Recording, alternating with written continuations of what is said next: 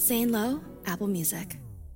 The Zane Lowe interview series continues. I'm Hanuman Welch stepping in for Zane just to pull the curtain back a little bit on his upcoming conversation with the one and only Maggie Rogers. It's been a few years since the release of her last project, and in that time, Maggie has sequestered herself in the Massachusetts hills and taken some time away from the hustle and bustle of being on tour for close to four years straight. She went back to Harvard Divinity School to get her degree, and she's putting all those experiences into this brand new album, Surrender. Zane dives deep with Maggie Rogers right now on the Zane Lowe interview series.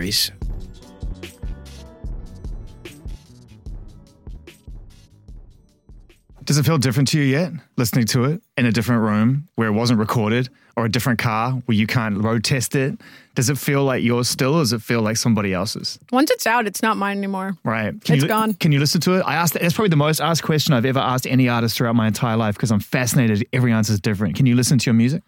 I generally never do just because, well, I think before I never did because I was always worried. I never had a good experience mixing, and I was always So terrified hard. that I would hear something and it was just emotional. But I got to spend enough time with this record that I'm just like really proud of it and I love every second of it. Yeah, me too. Thank you. I mean, love every second of it, I guess. I'm really proud for you of it. I got to spend the time I needed to really like know and love it inside out. And so I don't, it's not stressful for me when I hear it. I feel like that's a constant in your life. As long as I've known you, you've been unafraid to take the time you need. Much to some people's chagrin. Who cares? But yeah. Who cares? It's your time. Totally. I mean, thanks for saying that. Yeah. I feel uh stubborn about it. Yeah. Yeah, but you should. I think there's too much push and pull when, um, even with the best of intentions, hmm it becomes a system and just pushes and pulls for different reasons. Totally. And really, what was the what was the reason in the first place hasn't changed. And I think that's kind of what I always got from you whenever we would talk or whenever I Mhm. would say, "Where's Maggie?" and they're like, "Well, she's just being Maggie. Making art. Yeah. She's being Maggie. She'll be back when she's back." And oh man. I respect that. Thank you. I you know. appreciate that. As a fan, I respect that, regardless of being here in this chair with you in that chair. And I think as fans, we should respect artists for taking their time. yeah, I mean, I think that there's really nothing more important than intention. Like I, I want to hear art that like feels like somebody cared and um and that's what I would like to do. I'm so, I'm so sorry. What? I had this crazy therapy session yesterday. Oh no, the, did I just say the buzzword? The buzzword. Intention. That Let's gets go, one straight. Zane. Wow. No, I I love that word. I love that word. Intention is so important. Like almost every day. Like, what is my intention before I actually? Because it Yeah. preserves it preserves your own integrity and what it is that you're trying to achieve, Totally. and it preserves your energy and it allows you to move with with by design. Yeah, and it's um interacting with the world in a way that is careful, as in with care. Yeah. like and I think that there's nothing more that you can do in your art too of just like making choices actively and and thinking about them. Like Isn't that, it funny that we laugh when we say that because it seems so obvious, but it just doesn't seem so like such like a crazy idea, I think, to me. I can't imagine doing it any other way. But we're a mess as a species. We are uh, distracted Yeah. and obsessive and odd and strange and get, you Mhm. know, and impulsive and move in a thousand different directions in, in, in one second. It's true. But I don't know. I I have to have hope that there's another option.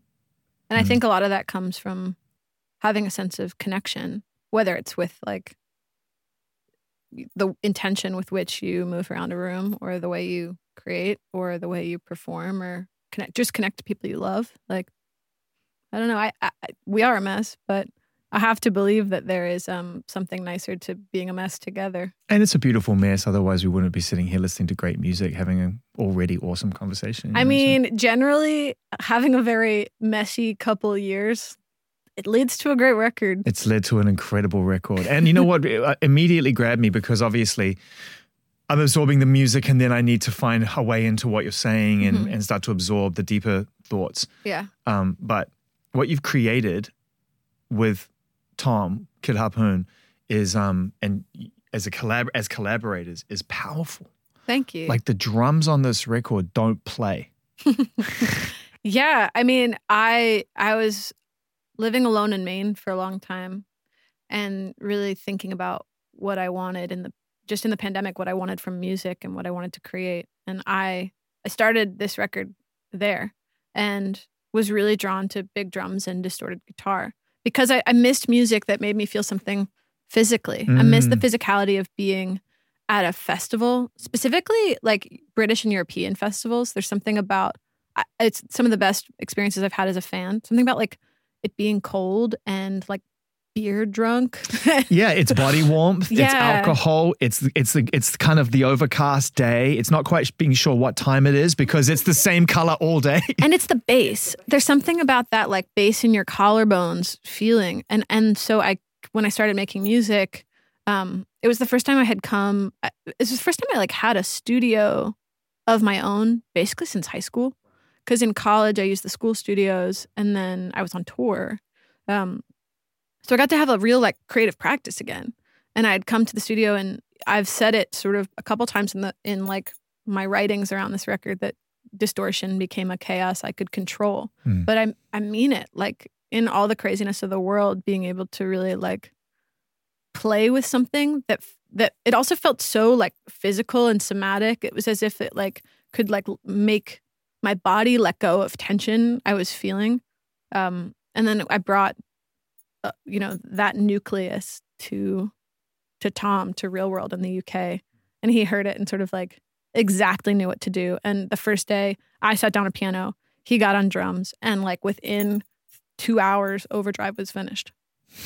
It was like, okay, sick, we're off. Like that's the opening track. Let's go. You know, I, I, it's not lost on me that you were able to go back to that place where you probably felt safest and most Yeah. understood, which was on your own in a room surrounded by tools to allow you to express yourself. Yeah. And I think that people forgot that that's an important part of your story because everyone and we we, we should we should be gra- we're drawn to your songs and everyone was like, oh my god, the performer, the songwriter, the songs.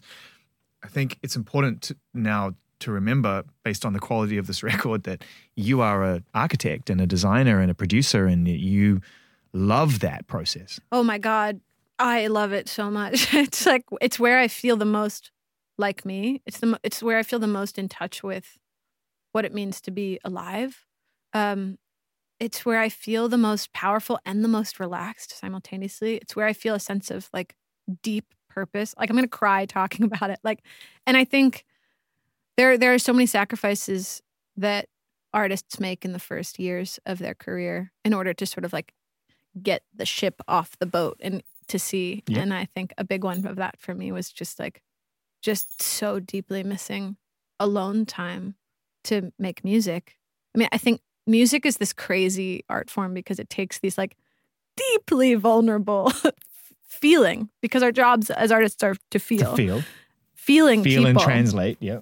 And like in every other art form, that there is a boundary between that center creator and the public life. Mhm. Like uh, screenwriters have actors, Mhm. and uh, writers have books, Eh, but it, it music takes all these like super vulnerable people and puts them in crazy situations. It does. We're not. We're not. We don't protect you enough. It's the truth, and and I mean that as all of us on the planet. I mean, as fans too, we have to take responsibility for that. And I've been banging on about this for a long time. yeah. No, try- you. I mean, have been like such a champion of this. I've been trying to find a way into this conversation without offending myself as a fan, you know, and alienating myself as a fan. I don't want to feel bad as a fan, but there has to be. We have to grow in understanding what it is to create this art, and we have to allow ourselves the opportunity to move on so that an artist can catch up and remind us mm-hmm. where they are in their life and not expect them to constantly lead the way and and draw the line for me. That's how I feel. Yeah. I mean, that I, I that resonates so much with me. I mean, I think I, it's been interesting this sort of album cycle. I, I'm early in it, you know, because as we're speaking, the record's not out yet. I've been doing a bunch of press and all that stuff, and this record specifically, if I feel like I got to go back to writing songs like I did in high school, like unguarded, no one was looking. I wasn't making songs thinking about put, making them a record. Like I didn't make music the first like four or five months of the pandemic. And when I came back to it, it was like, oh, like when I'm bored, I love making beats. like sick. And that's as, it's as simple as it's like that. really playful. Like It's this is my favorite way to pass the time. Like, Seriously, put me on a couch with a glass of wine or two and a laptop on my on my knees, and I'm like, and I'm the happiest person it. ever. That's it. I mean, I've even got to the point now where I want to just my wife's watching TV and I can keep it at a volume that's not offensive to Yep. her, and I can Yep. still work. And that is just my that's the or sweetest play. place. It's not even work. It's it's about Play. Play. I'm like a kid again. and like so much of this record too like there's i have th- three collaborators right? It's like tom is the main one and like we like really created a band together and like touched ev- every song. But um the other there's a couple songs written with Del Water Gap who was like my bandmate from when we were 18 and a song i wrote with my friend gabe goodman. And those songs were written in maine. Like i had friends come in the summer and after dinner we'd like have a glass of wine and make music. And like in that time, I basically made an entire second record that will never come out. Like I wrote through all the stuff I needed to get out. Yeah. And then was like, okay, then what? And like, and then I made some music with my friends. Like it, it was just so nice. like, and then I missed my friend Tom, who is like also one of my oldest collaborators, Yeah. and was like, I wonder what he would think of this, and I wonder what questions he would ask to push my thinking, and what Wow, he would you bring got out to of me. and- reset. You got to reset. You got to go back almost and live that moment in your life Oh when my God. it went crazy, but you got to live it again and and just kind of do it the way you would have done it now. so much and like what i was saying about um, coming back to press is it's funny because this record is so vulnerable because it's so deeply about it's not about my career there was no public life to write about it, it's about like me and my fears and my my love life and my friends and my anger and my joy and in that it's it's sort of funnier to talk about because i feel like i shared so much on the record Yeah. And then, then we come dancing about architecture, like, let's talk about anywhere I'm with you. So I mean, let's talk about anywhere with you. I mean, uh, it that was the first song I wrote. Um, in this, you know, I wrote probably a hundred songs. Um, I was in this like songwriting group over the pandemic with a bunch of artists, cool. and um, Anyone we'd know? Feist, Damien Rice, Beck, Adam Cohen, So, Anais yes. Mitchell, Mac DeMarco. Like we would write songs for like a week um, at a time. This is mind blowing. I have to just, I, I don't want to ruin the magic of it, but equally just to get some context because this is a, a first for me. You're in the pandemic. A lot of people gathered in the pandemic Yeah. privately to do things. I had I, every week I would go to a record listening dinner Sure. thing, which was really fun. Yeah. Um, this was something that came out of that, and whose idea was it, and and how easy was it for to just come together? I don't know. Adam Cohen invited me, and I think I mean there's this amazing engineer named Phil Weinrobe who ran it. Um, I spoke to all these people before doing the album cycle to be like, do we, what's the what's the public vibe on this? Yeah, yeah, yeah. Yeah, I was invited to join this group, and we wrote every five or six weeks. We'd write a song a day, and you'd get a. I mean, these are also like my heroes, I know just so Like- cool. and like I was the youngest in the group. Yeah. and every morning you'd get a SoundCloud link of everyone's songs from, and these are like I hearing unreleased songs from all my favorite artists. And I'd go for a big walk, and then I'd be like, okay, time to like show up. Like, what am I going to turn in today? I am just, I'm sort of like, it was like, and if you miss a day, you get kicked out. And so, and some days, some days you it would just be like, y'all, I love you. I can't do it this week. I'm I, I I can't touch it. And everyone would be like, cool, love you. See you next time. that's so amazing. It's a different kind of world and begging for rain. And a lot of those like second record songs that I like um those The ones that aren't going to ever be heard. yeah, those songs were all I mean they could be heard eventually. So who are the co-writers from that on this record? No, there's no co-writers. Okay, good, good, good, good. It's everyone's writing alone. oh wow! So no one's writing together. You just come in and you play your songs, or you send the SoundCloud. You send it in at the end of the night, and you'd get a SoundCloud link in the morning. So obviously, and we're not ever going to be allowed to hear these things. It's a private. no. It's oh, private. absolutely not. Yeah, but you get to and you're listen. like your partner couldn't hear it. Yeah, like yeah. it was like Yeah, sworn yeah, to secrecy. And, and by the way, already moved on. I don't, I don't ever want to be a part of that because it's better that I don't. yeah, But because it's more special. But I am interested in the fact that you do. You have how many songs? I wrote probably like a hundred songs. So like what, twelve of us, fifteen of us wrote like. I mean, like a thousand songs written by Beck, Mac DeMarco, Feist, Maggie Rogers that are never going to be heard by anyone but this group. This might be the best story of 2022. Whoa. I'm glad that Have you told anyone else the story? Yeah, I mean, I, well, I've, I've I've mentioned. Well, I don't know. I don't know in this, no one's reacted like this. Yeah, because no one gives a f- like I do. That's crazy. Yeah, I mean, that is so. I cannot get my head around this. Yeah, and and also it's crazy. I'll tell you one more thing. The weeks we chose inadvertently became some of the the biggest weeks. Like we would pick a like, you know, someone would be like, pick a week on the calendar. Who wants to sign up for this? Like, are you available? Like, all right, cool, this week works. Like, let's just do it. Um, everyone's in the right headspace.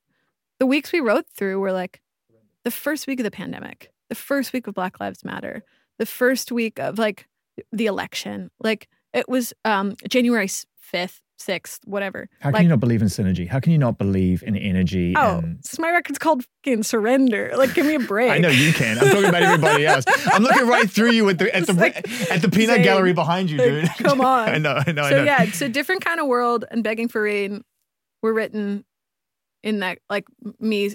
Those were submissions for the songwriting group, um, and then I was just in really good writing shape. And anywhere with you, which is how this conversation started, Yeah. was the first song I wrote in Maine, where I was like, "Oh, this feels like the beginning of something." Mm. and it was the first song where I sort of started to see what what it could be, what the record could be. It was the Mm. first song I like sent a snippet of to like my managers and was like, I've got something. I got something. Yeah. That's such a cool moment. We don't spend enough time really, I think, celebrating those moments because we, Yeah. you know, as, as human beings, we're always searching for the next destination. Right. When you have a seed and you finally are like, oh, okay, I, I understand. Like it's coming together. And I re- want want that week too. wow. So you really were on a tear. Something had collect, right? I mean, there were these moments in this record. Like this record had such push and pull. Like I wouldn't work on it or touch it for three or four months. And then, I mean, I was saying the first day Tom and I got together, we wrote Overdrive. Yeah. The second day, I've never had a day in my life where I have written two songs at once. And I certainly have never had a day where I've written three. Started out the day with That's Where I Am. Came back after lunch and wrote I've Got a Friend. Hmm. Came back after dinner and wrote Horses. And Horses is a one take vocal because and so is so is I've Got a Friend. But Horses specifically, I was so like I was we, I started writing the song and I was like, ugh, I don't want to do it. And Tom was like, finish it. And I was like, no, I just like I want to go to bed. He was like, finish it. And I finished it and he was like, okay, one vocal. And I was like, could you just do it in the morning? And he was just like, no, like, do it. and then that's it. It's Like, amazing how people, Tom being one of them, who are deeply connected to oh my that, God. that yeah. language, Oh, yeah. they see around you the way things are forming that you can't see. That is so spot on. And he also like when I play this this record to my parents or my f- old friends, the thing that everybody says, which I also deeply feel, is how much this record just feels and sounds like me. And that is the greatest gift of a collaborator. He made me feel like the biggest, greatest version of myself. So good to hear that because there definitely were times when we would speak on the record or I'd see you out where I felt like you were Yeah. pushing back a bit and trying to find yourself again, you know, and like I don't know if this version that you all think I am, this identity really fits. And I've had this I have this conversation increasingly, you know, with increasing regularity with artists. I just think I think there's something within the artistic community now that has the confidence and courage to turn around and say after a bit of success, I don't know if I like the way you look at that you're seeing me. Yeah, I mean, it. Uh, I think this is a this is a general thing I've been thinking about a lot, but we really like to believe that things are one thing because it makes things really simple. Yeah, we get we got room for other things.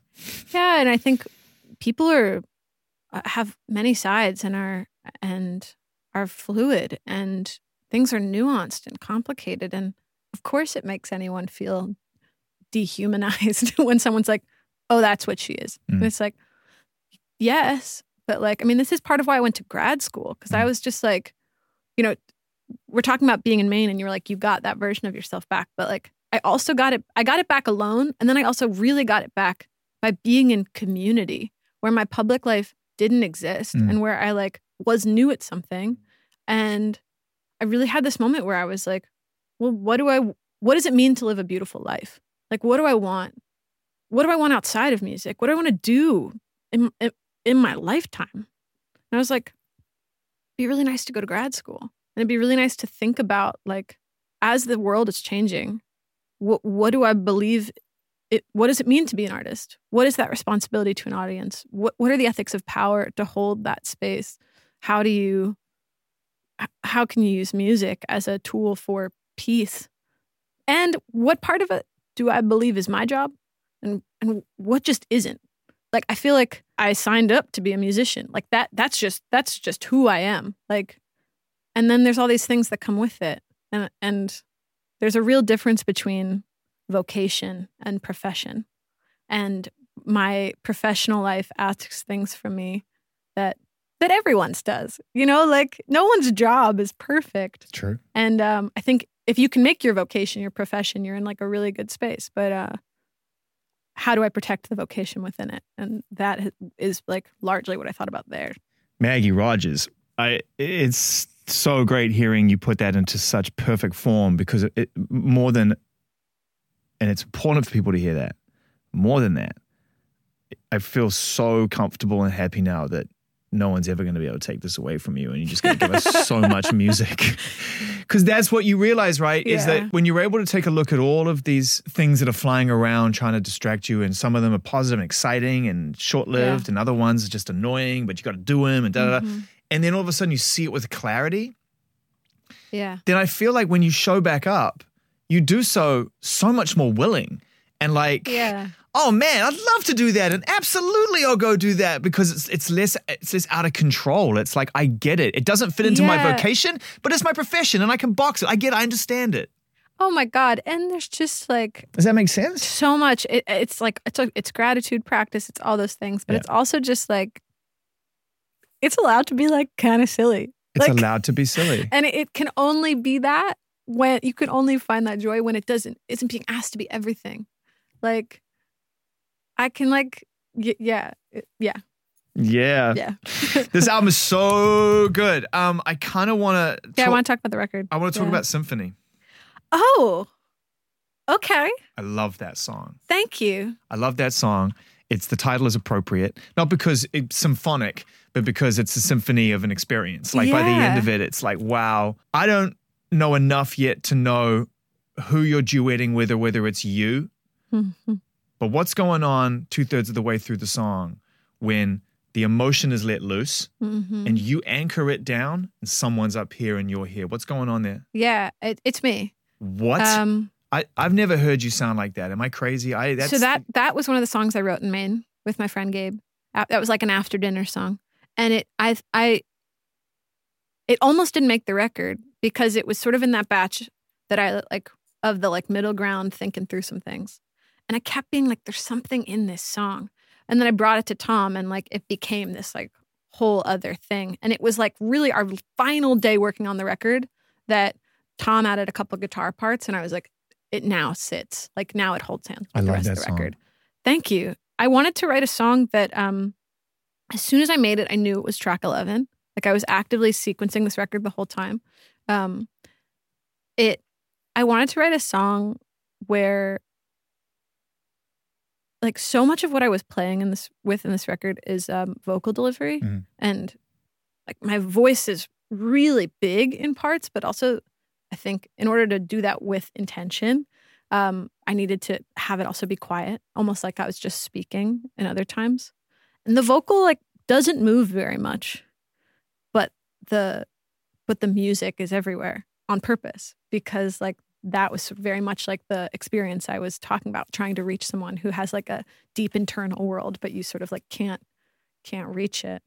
Um, and I was thinking a lot about like the the delivery like that the national uses that like Matt Berninger and then like and the way that he He's very conversational with himself, I, th- I feel. yeah and it, and the melodies are super simple and I wanted to think about like what what that could look like to just hold that center and let the music and and all of my sort of like dance influences like swirl around it Yeah, it's so effective. And, and but there was a moment in that song where y- you reach for something that's out of reach, Yeah.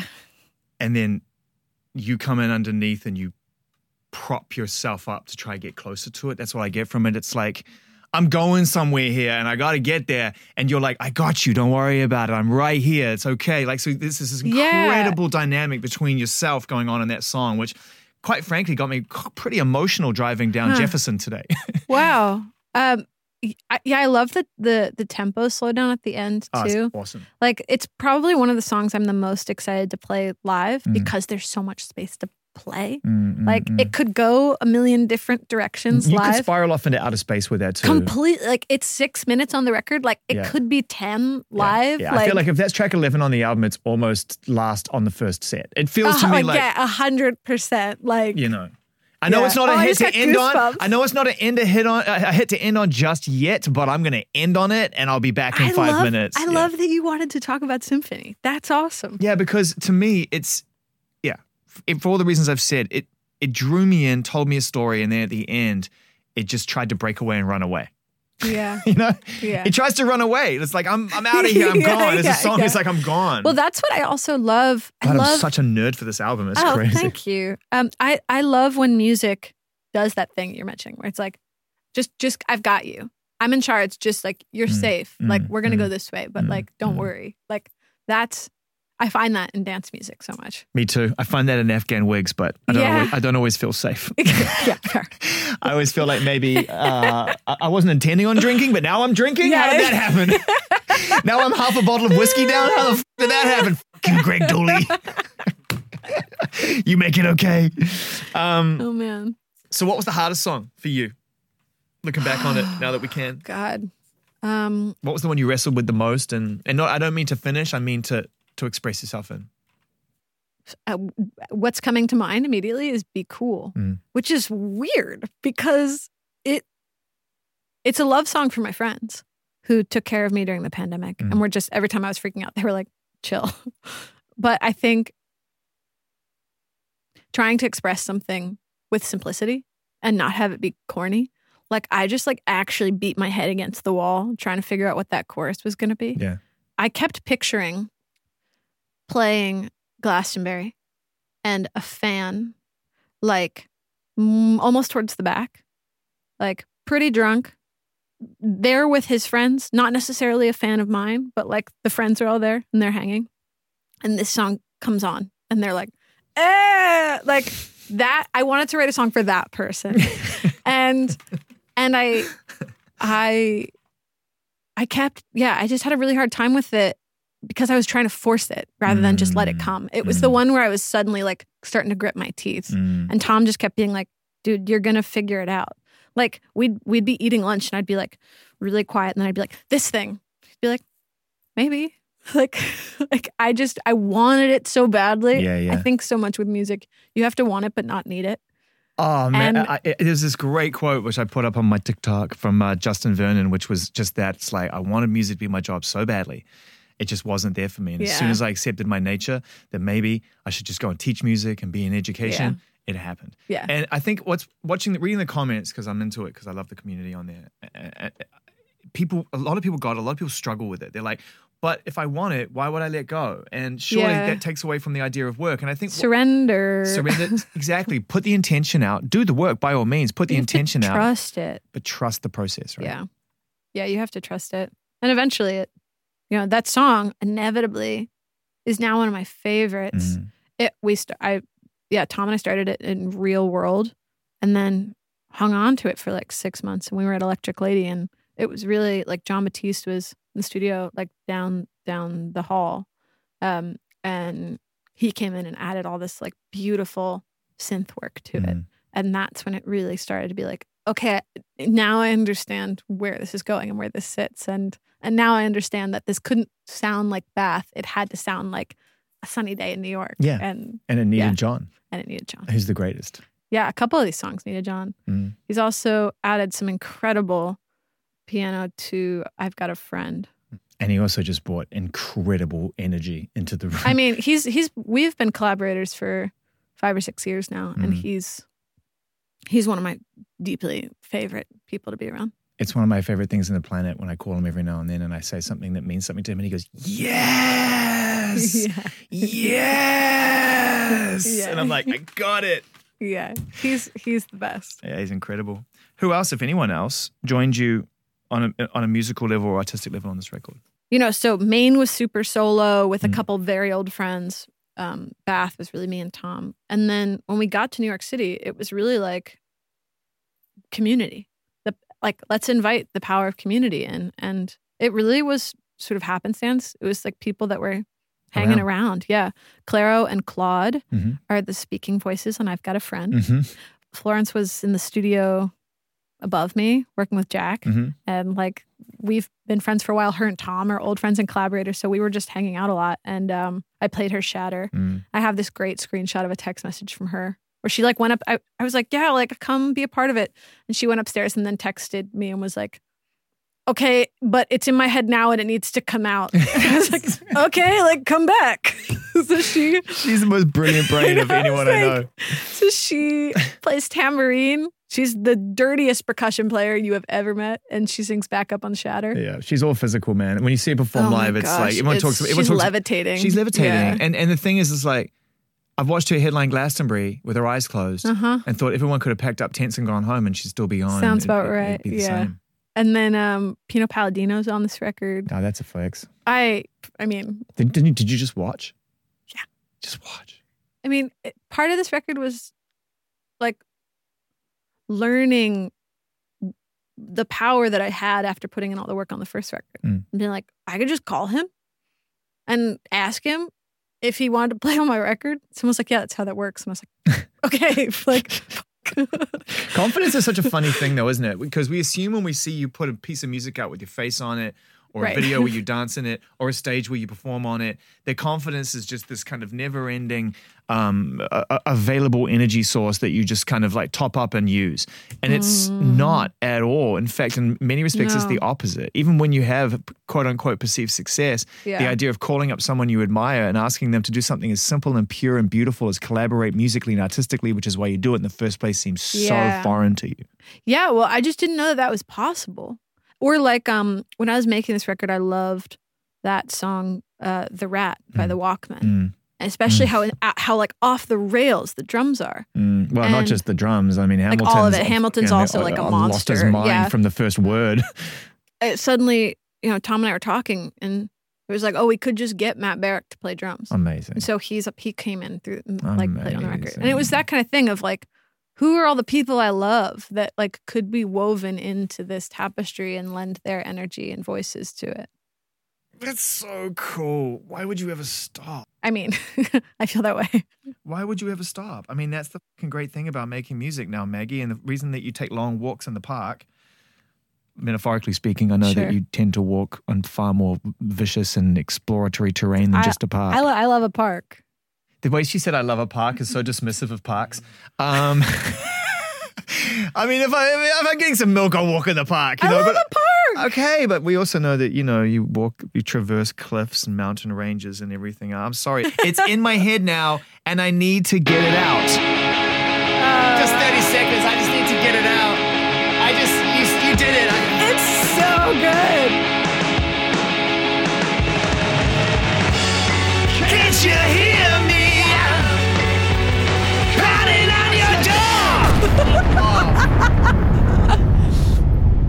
Can't. I can't like. I, That's me up in myself, Meg. I'm lit- it I just know, and literally I'm trips me I the- I am like restraining myself because I know that if I um like I- if I go there and like take my lid off and actually touch that thing, I can't come back and like I, I go there all the time. I I I support you. I just went there. I know, and I'm I'm saying I couldn't meet you because if I did it, like there's too I'm I'm gonna start sobbing. Like there's too much there. Like I can't touch it. It makes me emotional. I'm emotional. yeah, it makes right me now. emotional. Like I can't that like song is just like it came from somewhere that needed to like it needed to exist. And then when I saw that band play it live, it was like their lives depended on it. It wasn't a song at another gig in front of another crowd. yeah. It was like this is everything right now. I mean, it is though, and I think I feel that way so much now that I'm like, if I take if I like I can feel it in my hands and my teeth and like I, if if I like touch it, I won't be able to. Can't you hear me? I'm back. bleeding on the wall. I mean, it's just Yeah. it's one of the most brilliant modern examples of that wrestle with yourself and the cry for help. And when it doesn't come, you write the song. That's the thing. When it doesn't, co- Yeah. if, you did, if it came, you probably would be like, "I'm fixed for now." Yeah. But the song gets written. I mean, And- yeah. I apologized to Tom the other day. Not like I just and I said thank you. I didn't I don't know that I had anything to apologize for, but I was just like, man, I was in it and I'm such a different person now that this record is outside of my body, but it like But Maggie, if you love music and you love art and you love being in the room, and I'm not speaking for Tom here, but that's the point. No, it is, but I, I think uh, it's totally the point. But I was pretty like I didn't get to make music for a long time. I I did, and like I, I was doing other things that I chose and loved, but like I, I I was like pretty tangled up by the time I've been on tour for five years straight. Yeah. Like by the time the pandemic happened, I was like had chronic fatigue. Like I I, I couldn't talk. I hadn't been to a grocery store in four years. Yeah, like burnout, total burnout. yeah, it just like I was I was ready to bite and this record is it is the bite, but then when I like listen back, there's so much joy. And I think that's the thing that surprised me more than anything was that like that that was the place that I escaped to and it was the thing that became the way that I survived it or the way that I worked through it. This idea of joy as a form of like rebellion or as something that can be radical and contagious and connective and and angry. Like I, I think joy and anger are two sides of the same coin. And and the reason I believe the joy in this record when I hear it is because I it, I hear the grit too, and I, it feels hard won. Yeah, and you can hear it as a fan, but man, is it a relief when you get th- get through it and you start it and you realize it's go time. And you know why? You know why? Because it was waiting for you. The music was Yeah. waiting for you. It was always there, just waiting for you. That's- that's the You're gonna make me cry. That's the crazy thing about art. It doesn't when you've got it in you, it's there for you. It wants you. It wants you to come back, but Yeah. only you can do that. No one can push you into a studio. No one can tell you it's time to go back to work, especially you, Maggie. it comes from a very, very real place yeah, it does. Yeah, I mean it. It like it really does, and it's um, man, it's personal too. Yeah, but that's why we're grateful because you had the courage to release it. And It's fucking awesome. And by the way, fuck it.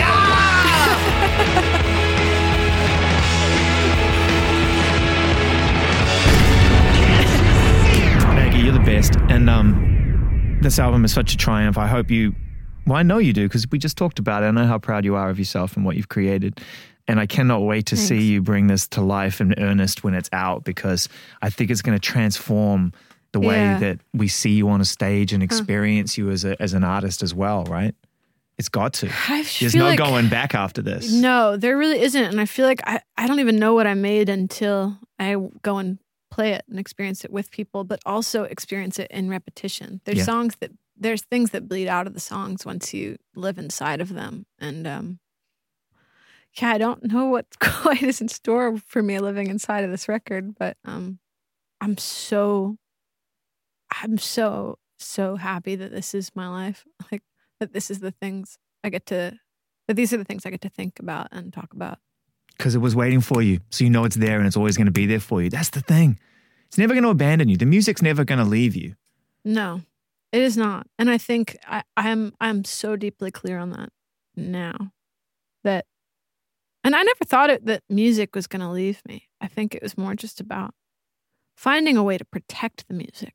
Mm. I mean, that's so much that's so much what I wrote and studied about in school. How do I keep the things sacred in my life really safe? And how do I reconstruct every aspect of my life and my career to, to keep those things at the center? Magic. It's magic. Make sure to follow for more interviews. And next week, we're going to be joined by the one and only King Princess.